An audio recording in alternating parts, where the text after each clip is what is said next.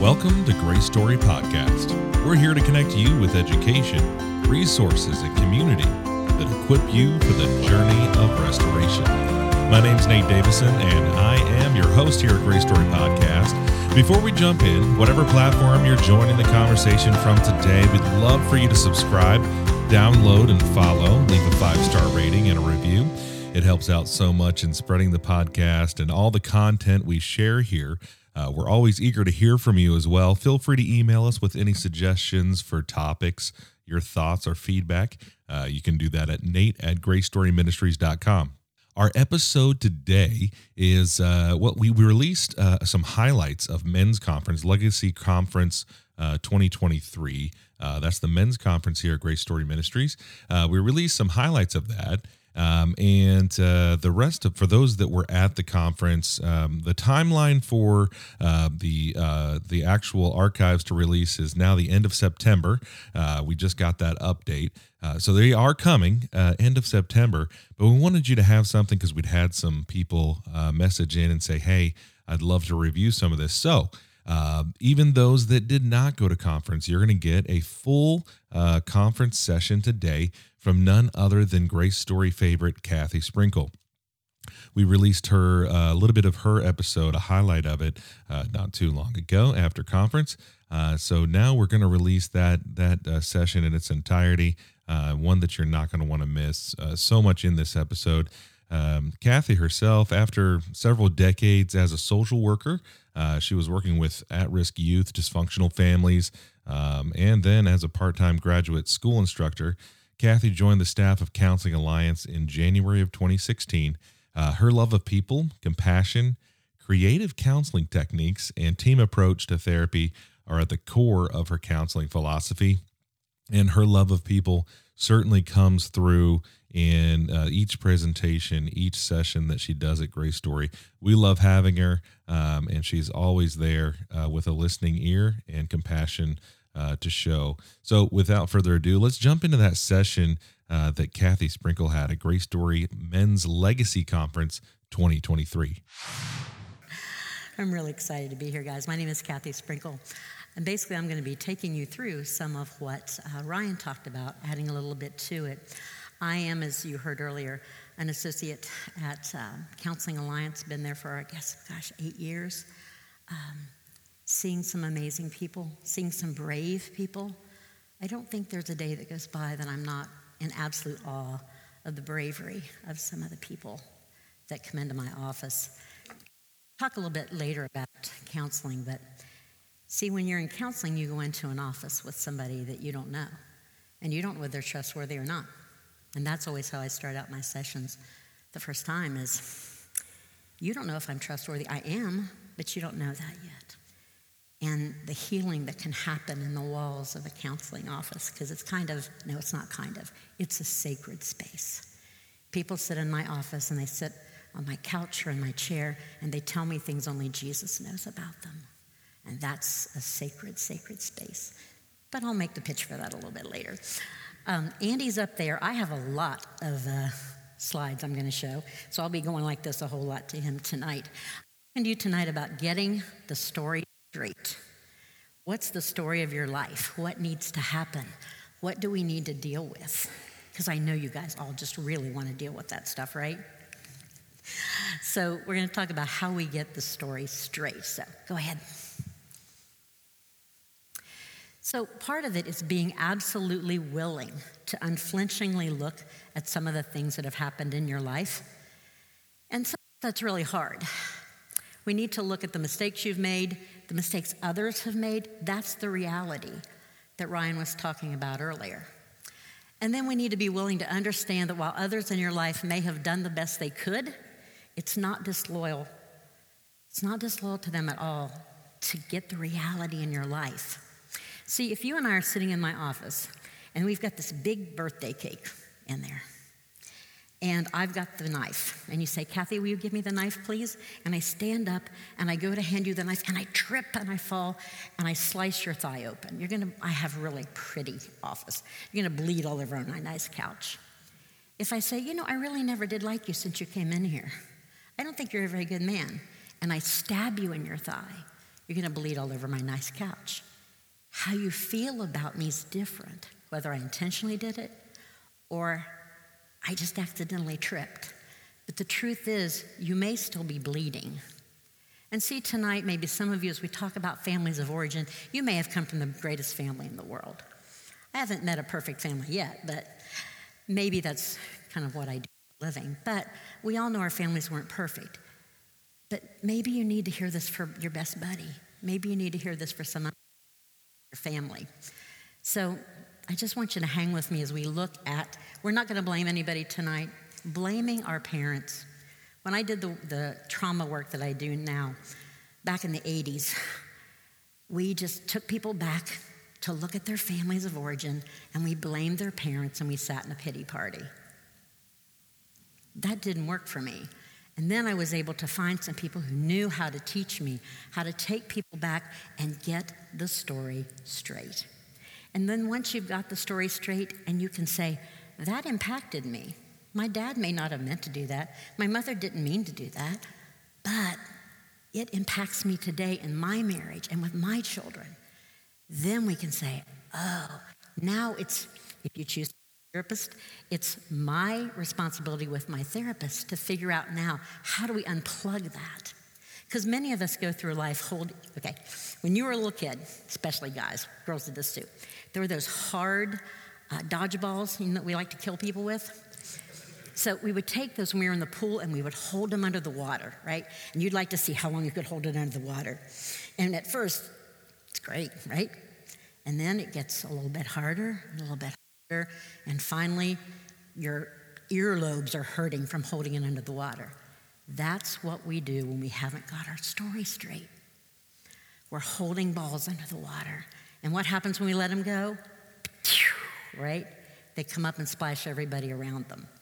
So, I need for you to be brave enough to admit, although you are forgiven from your, your poor decisions, that scars may still remain. We've all made bad decisions. We're all sinners saved by grace. But I want to talk to you for just a second as we're deciding to go back and look at some things. The difference between guilt and shame. Now, I know we've all heard that. Guilt is what I've done, shame is who I think I am. One of my friends several years ago, I have some really confrontive friends, thank God, literally thank God for. And one of them said, You make a lot of contracts with the enemy, Kathy. It's like, What? No, she said, God says this about you, and the enemy says this about you, and you go with him every time. Well, sometimes he's got the goods on me, right? Sometimes he is right. So that sent me on this journey of trying to figure out the difference between guilt and shame and how I could get shame out of my life. Guilt can motivate us. Shame is saying, I am this thing, this thing that is rejected, this thing that is guilty, this thing that is damaged in some sort of way. Here's the deal. Now, in my therapy, if you use the words always, never, or ever, I'm probably going to say, hey, that's not true. You may feel like your wife always does this, and she may feel like you never do that, but it's not accurate. It just feels that way. One of my exceptions to that rule is every single whisper of shame in the Christian's life is a lie. Because your shame was nailed to the cross 2,000 years ago. Grace can't even cover it because the blood of Jesus already did. So, what we do sometimes is we resurrect that shame and we say, I am this, I am that. That's not going to work, guys. Except for really biblical things. I usually don't talk much in my counseling office about right and wrong. I talk about what's helpful. That's not helpful, okay? For us to go back time and time and time again and say, I am that. Because you put yourself in direct contradiction with what God says about you. Go ahead. Andy? Andy. Go ahead. So, okay, this looks a little different. Um, I have a, a, special guest tonight. Dr. Rick Betts is here with me tonight. And you're going to hear, you heard me talk, you heard Ryan talk, and tomorrow you're going to hear Dr. Um, Tim Barber. All of us are Timothys of Dr. Rick Betts, who taught me how to do trauma work that actually heals people instead of blames people. So there's several things that every child needs. You needed it, your parents needed it, your children need it. The first thing is every child needs to know that they're valuable. They're valuable not for how they look, whether they're athletic or music, okay, or musically gifted. Are valuable because they are. And if we don't get that, sometimes there's some wounding in our life that takes place for a long time. We need to be able to be vulnerable. That means we need to, and see, aren't we all struggling with that as adults? How to be vulnerable. Ryan spent a long time talking about that. How we are appropriately vulnerable with people. How we can show people who we are and be known, because that's where true healing happens. Ryan said the healing happens in community. I think Nate said healing happens in community.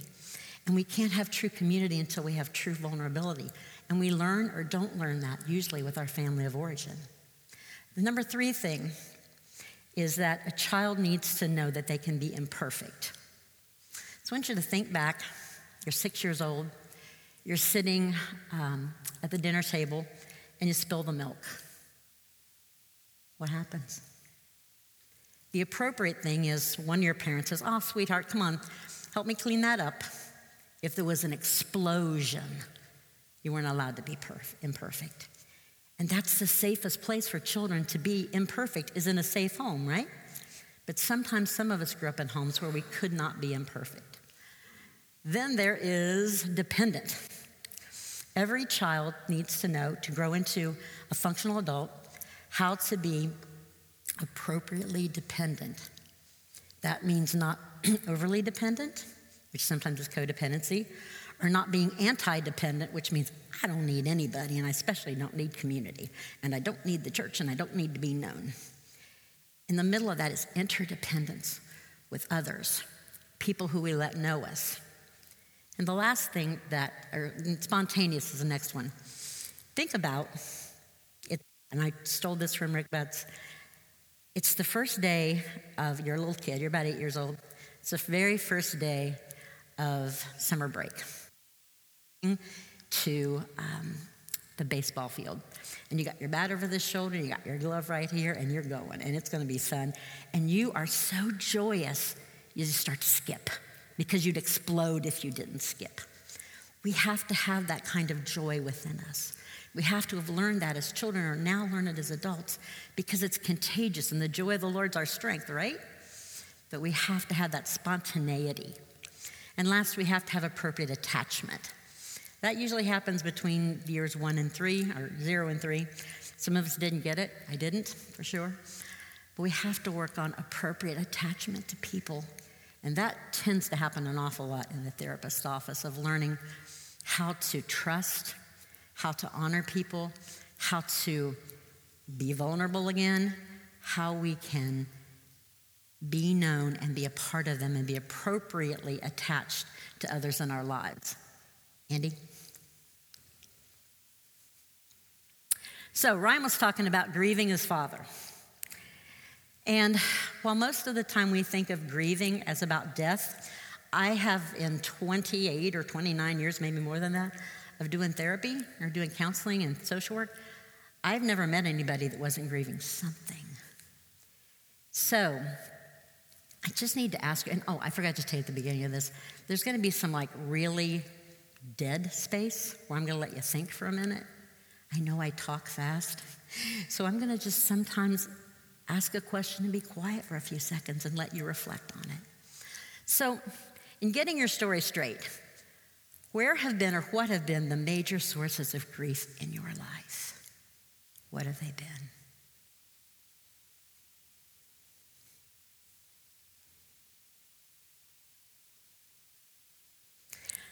Andy, go ahead. Now, guys, can we agree that sometimes you guys aren't real good at this grieving stuff? Yes? Yes, okay.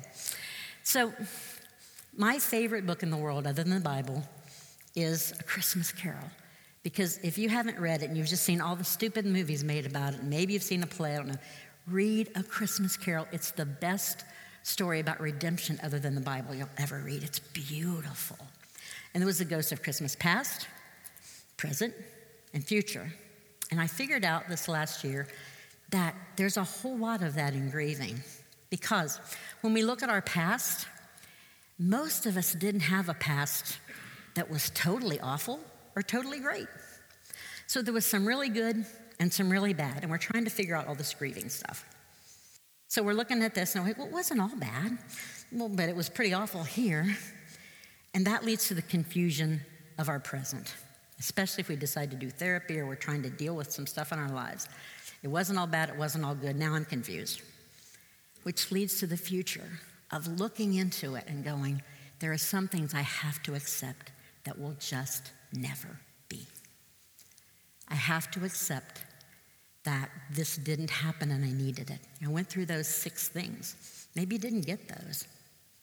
Doesn't mean all is lost. It means we have to do something about that to get and keep our story straight.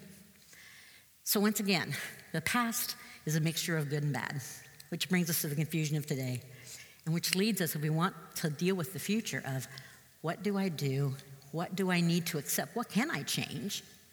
We're not powerless here. What can I change and what do I just need to accept will never change?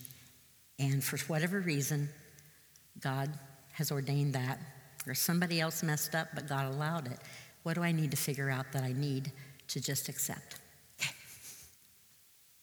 So, let's get the story straight about numbing. Numbing's a big thing we do when we don't want to deal with stuff, right? One of the things I realize in working with many people that are struggling with addiction by the way, I do a lot of rabbit trails. Steve, that Ryan was talking about earlier, dear friend and wonderful counselor. And I do a lot of work with sex addiction. And he and I were dealing with a couple I was working with, the betrayed wife, and he was working with the addict. And we've been doing this for a while, and I said something about the guy being an addict. And Steve, who had never spoken a negative word toward me, said, I don't like the way you said that. Excuse me? I said, Steve, are we talking about the same people? Admitted sex addict. And he said, It's the way you said it. You said it too casually. He is a person who struggles with addiction, and he is also a brother, a son, a friend, a father, a husband, and a child of God. He is not the worst thing he's ever done. That's something he's struggling with now, so his sex addiction's right here. But I just want to throw that out in case the enemy wants to tell you that you're the worst thing you've ever done. It's a lie. You are all of these things, and you are also struggling with that piece of it. Make sense? So, what we do when we don't want to deal with stuff is we numb. Chocolate. Ask your wives about it. We're good at it. By the way, if you ever walk in and you see your wife eating ice cream straight out of the tub, just back away slowly, okay? back. Yes, dear, we'll talk about it later. So there's all sorts of ways that we numb ourselves, and some of them are more societally appropriate than others. We, we drink, people drink to excess. People eat to excess. Been struggling with that because I'm diabetic and trying to figure out am I really addicted to chocolate or not? And the answer is probably yes. Drugs pornography, entertainment, busyness. Mm, now, that's one of the ones that's societally okay, right? You can work a 60 hour week and not deal with what's going on in your marriage. You can do all this because you're doing it for your family. And you know what? Working hard's not wrong. It's whatever the intent of that is. Busyness, your career, religion. Yeah, I had to throw that one in. Because I think in my life, I'll just talk about me. In my life, there is nothing that I can't make an idol out of. If you give me enough time, and if I'm far enough away from the Lord and not listening to the Holy Spirit, I can make things from His hand into an idol. So I just want you to also understand that that can be our religion. I'm not talking about a religion, not about our relationship with Jesus Christ, that's different. But how we serve the church, what we're involved with, with our religion, may be masking things that we need to actually spend some time dealing with. Just throwing that out there. Okay, Andy. So I loved when Ryan was talking about accountability. Because, guys, that's really a big deal. I talked to a client last night and he gave me permission to tell this. This guy has worked hard to have accountability. He struggles with pornography. He's doing great. He's awesome. I just, I love when he comes in. One of the things that any therapist friend of yours can tell you, like my therapist down here can tell you, a great client makes you a better therapist, right? Because they, they call us to be better therapists at what we do, and he's awesome. But he, several years ago, learned that he had to build a true accountability group, not just, what have you done wrong? Tell me about that, but people that will hold them up. And one time we were doing, and he, he knew that in advance, and he told his friend, um, I'm going to be doing a really hard thing. I'm going to confront my father. We're going to bring the father into the room in his mind's eye and confront his father on some pretty awful stuff. And it was a hard session, and he was so brave. And when he walked out of my office, his friend, I'll call him John, his friend John was standing there waiting for him. Wow. Now, you may not have people like that in your life. I hope to God you do. I do. I've got some amazingly confrontive friends in my life that have earned the right to speak that way to me. I finally told my best friend the other, it's probably about a year ago, for 44 years, whenever she's getting ready to put her foot squarely in my rear end, she will say, My last name is Sprinkle, and that's what most of my friends call me. And she'd say, Sprinkle, I'm just wondering. Ooh. Wondering that. Some of them went like this. I'm just wondering, because you say you believe this, and then I'm seeing you do this. Help me understand that. Is that the nicest way in the world you've ever been called a hypocrite? so I finally told her, which really messes it up now, because now I don't know when she's getting ready to kick me. But if, okay, we are all jerks. We're recurring jerks. And you can be, someday I'm over here and some days I'm over here. But we're all recovering jerks. And if you don't have at least three or four people in your life that'll tell you when your jerk is showing, I think you're in danger. Now, the old adage is when's the best time to plant a tree 20 years ago? When's the next best time today? Same thing with your, with your accountability people, with people that'll talk to you and tell you, and not just tell you what you're doing that's wrong, but tell you who they see you to be. They see you to be this, and they're sad that you're not living up to the man that they believe you are. So you have to have some of those. So if you don't have those, I hope you'll start working on that because it's so incredibly important. So you have to choose, as Ryan's talked so great about, safe people. And clients do this all the time. You send up those trial balloons. Let's see if he, he can handle that. Let's see if he can handle that. And then you figure out whether they're safe or not. Because there's few things that'll set you back on your road to being vulnerable than having somebody mess you over when you've like shared your heart with them. So you do have to be careful that you need safe people in your life, and finding those safe people sometimes is you know, a road. You have to choose to be known. Put and choose to put down your defensiveness. Ooh. I see a lot of that in my office with couples, not just with men, I see it with women too where the person pours their heart out and they're being vulnerable about, when you did this, it really hurt me really bad. And the other one was like, rah, rah, rah, which is all about defensiveness, laying down defensiveness. You cannot be defensive and vulnerable at the same time. They are absolutely polar opposites. So if you're deciding you want to learn to be vulnerable, you have to learn to lay down your defensiveness. That is not saying you don't tell the truth about something you see that's maybe different than the person you're talking to but that immediate defensiveness that completely obliterates what they just said so that you can be heard. Choosing to tell the whole truth. Okay, this is, this is my definition of a lie. Do I always live up to it? That would be a lie. Anything I say or choose not to say, anything I do or choose not to do that leads someone else to a false conclusion is a lie. If I leave this much out, knowing that you'll think that, that's a lie, as much as if I told it. So anything I say or choose not to say, anything I do or choose not to do that leads someone to a false conclusion is a lie. So if we choose to tell the whole truth, it's going to cause some problems sometimes. And I'm talking about the defensiveness part of it, not telling your wife that. If she says, Does this dress make me look fat? There's no answer to that, guys. I don't care what you say, there's no good answer to that, okay? So that's not what I'm talking about, about telling the truth. I'm talking about telling the truth when it makes you look bad sometimes. Okay? choosing to be humbled or pruned for future growth. Humility is one of those weird things, isn't it? Because if you think you have it, you don't. So tr- just trying to have a humble spirit. Okay. I'm crazy Waters, I'll just tell you that. I work with him a lot, and he has a humble spirit. You guys know that. He does, and, and it's a humble spirit that will, that's learned, that is willing to be taught.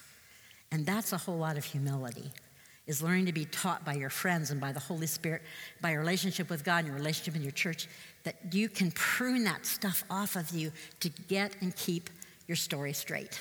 Andy? So, what about counseling? This is the time I talk about counseling.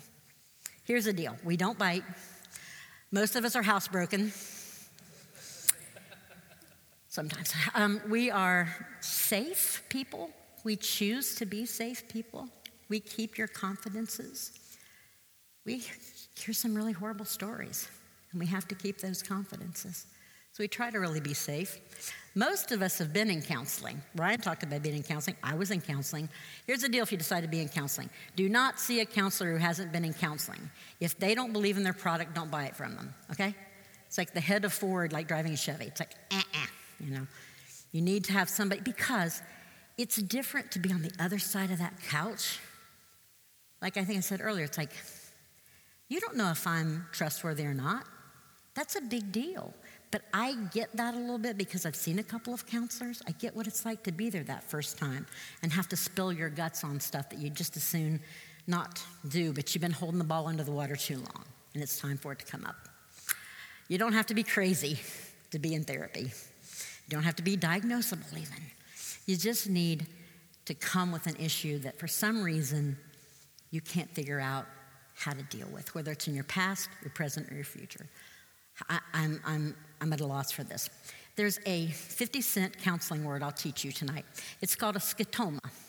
And a scotoma is defined as no matter how like self-realized or how strong of a Christian you are, there are certain things in your life you just can't see. It's like in your car. There's that one place, you know, there's always a blind spot. We all have blind spots. And the truth is, if you're in a truly accountable, strong group of men, they've seen that scotoma a long time ago. They saw that thing. They accepted you knowing that bad thing about you or that difficult thing about you.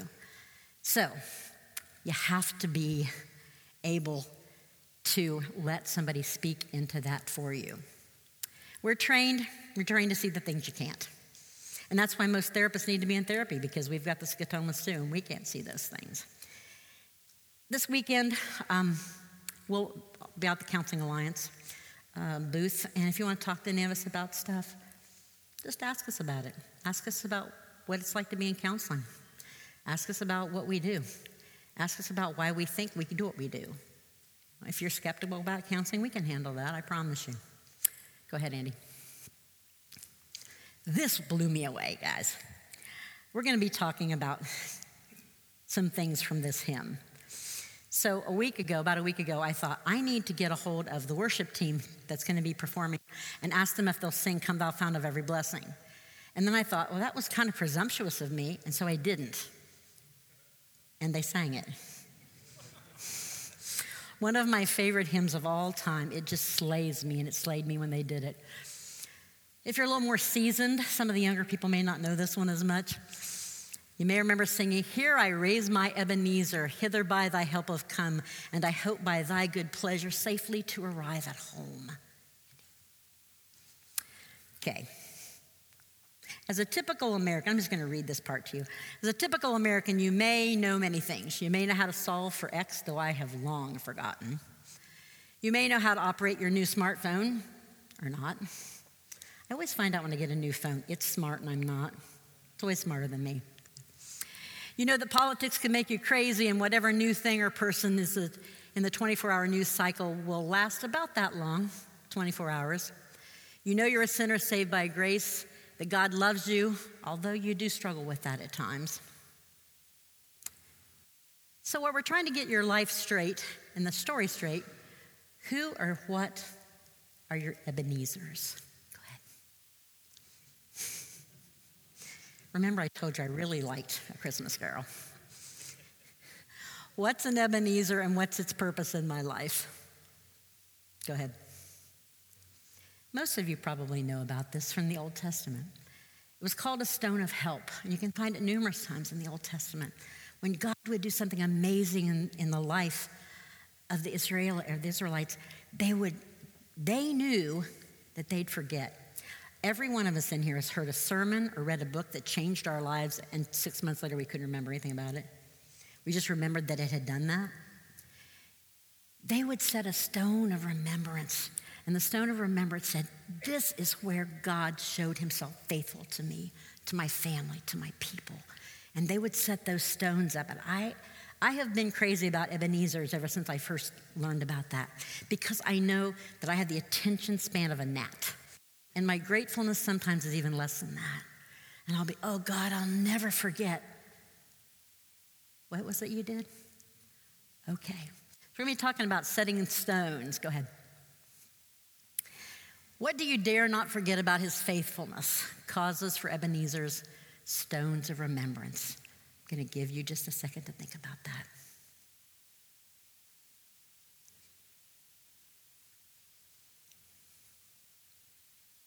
Go ahead. So, what are your Ebenezer's and where are they located? Let's go looking for some of them, okay? I love this scripture. It's, it's, it is my scripture. For I'm confident of this very thing that he who began a good work in you will continue to complete it in the day of Christ Jesus. Now, I know just enough Greek to be dangerous, but what I do know is in that scripture, it means he will continue to continue to continue to continue to perfect that work in you. The good news is some days we're going to look like Jesus. Hopefully, every day we look a little more like him, but someday we're going to look like Jesus. The bad news is how long it's going to take us to get there. Because it's a lifelong thing. A lifelong thing for us to get there. Go ahead. So, what is this good work that He's completing in you? When did God start the good work? If He says there's a good work in you, there is. When did He start it? What is it? What was the good work? It's not always just when we came to salvation, which is certainly the good work He's completing. There's other things in our lives that He started that we watch complete. Years ago, Dr. Barber, who'll be teaching tomorrow, he came to me years ago and said, Why don't you do some work? We were both working for Cincinnati Christian University. And he said, Why don't you come do some stuff in the counseling center? I heard that you like sometimes working with teenagers. I was like, I don't want to be a therapist. I'm a college professor. I do admissions. I wouldn't want to be a therapist. But God had set that in my mind, and it took several years to complete that work. That's a work too, not my salvation. So I'm going to be quiet for a second while you set a stone. What is the work, the good work that He is completing in you today?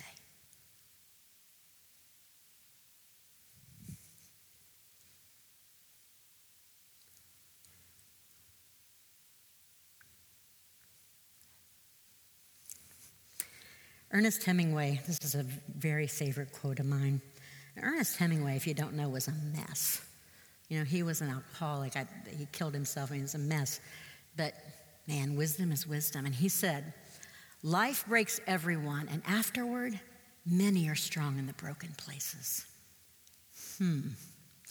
So, where was the place that he was the very glue that held your tattered life together? Your shattered dreams, your tattered faith, where did he hold that together? Where are you strong now because you chose to be weak then? or had no choice but to be weak then? Think about that instead of stone.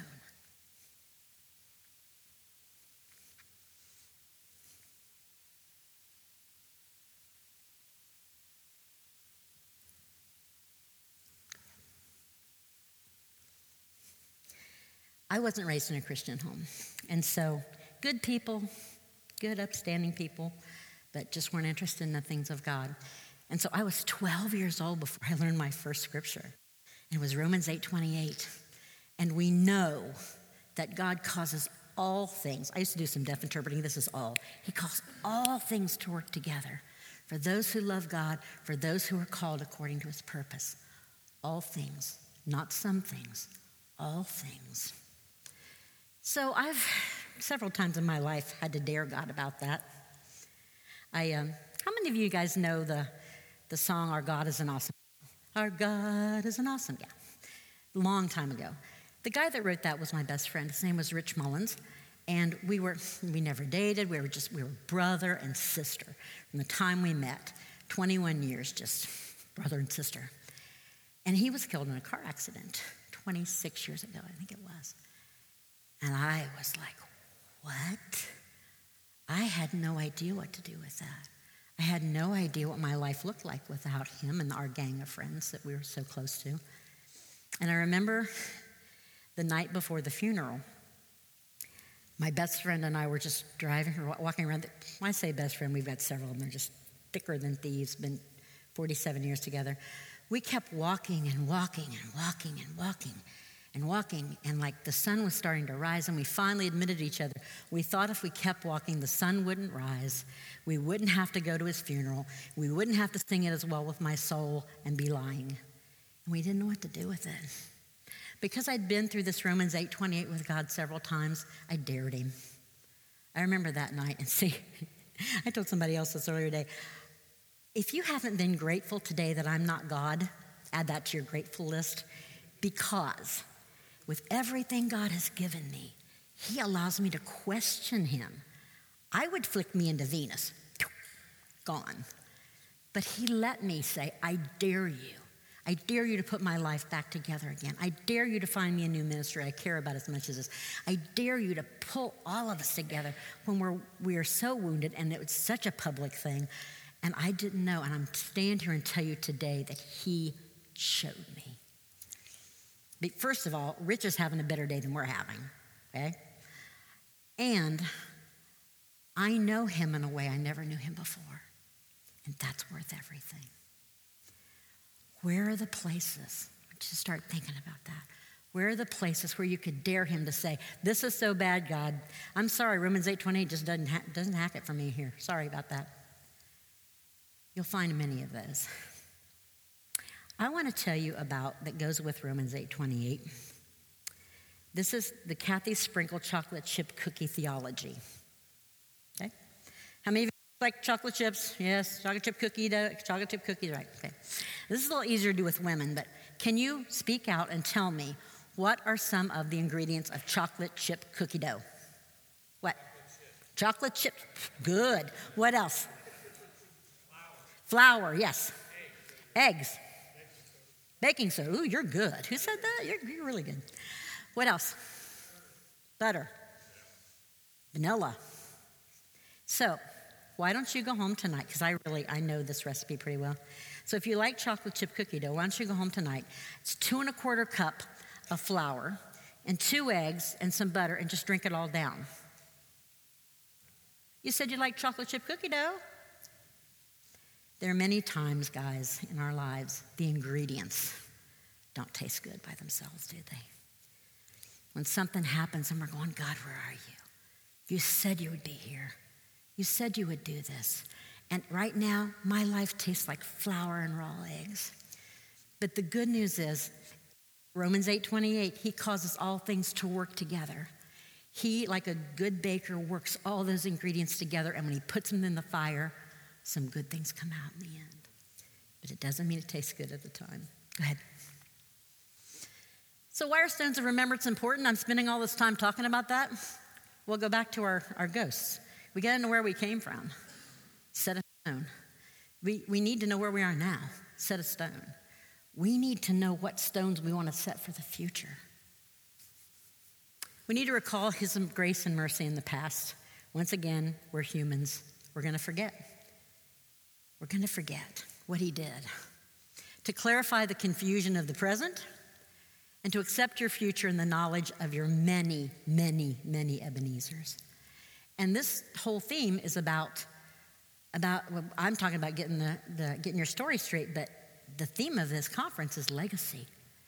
You got to get your story straight if you want to get it to your progeny. If you want to pass on goodness, if you want to pass on God's mercy, you've got to remind your children where He's been faithful to them, where you set that stone in Ebenezer and said, This is where, you were too little to remember this, son, but this is where God showed himself to be faithful to us.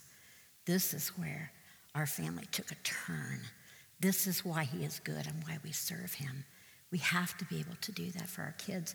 I love the scripture in the Old Testament talks about when do we, when do we um, teach our children? When we rise up and when we go to bed and when we walk along the way. I think that's every time, right? That's, that's your whole day. You're teaching, teaching by your life, you're teaching by your words. But we got to get this thing straight of where has He been faithful so that our kids and our grandkids go, yeah, He's a good God. Wow, so much in that uh, that that session, uh, and she walked us through even more after after that. Um, there are some things that you just can't get without going to conference. So, if you'd like to be at men's conference uh, this uh, this coming year or women's conference this year, head on over to GraceStoryMinistries.com and you'll be able to see all the information there uh, and message in uh, for any discounts, group rates, things like that that we can help you with. We'd love to see you at conference. And uh, well, thank you for listening to this episode. If you're listening on the Apple Podcast app, give us a follow there, tap a five star rating, and drop a review. If you're listening on Spotify, give us a follow and hit that notification bell to never miss an episode. We're always eager to hear from you, so feel free to email us with any suggestions for topics, your thoughts, or feedback. You can do that, Nate at GraceStoryMinistries.com. There is no us without you, so get engaged, continue on your journey of restoration We'll see you in two weeks for a new episode. And until then, we'll be praying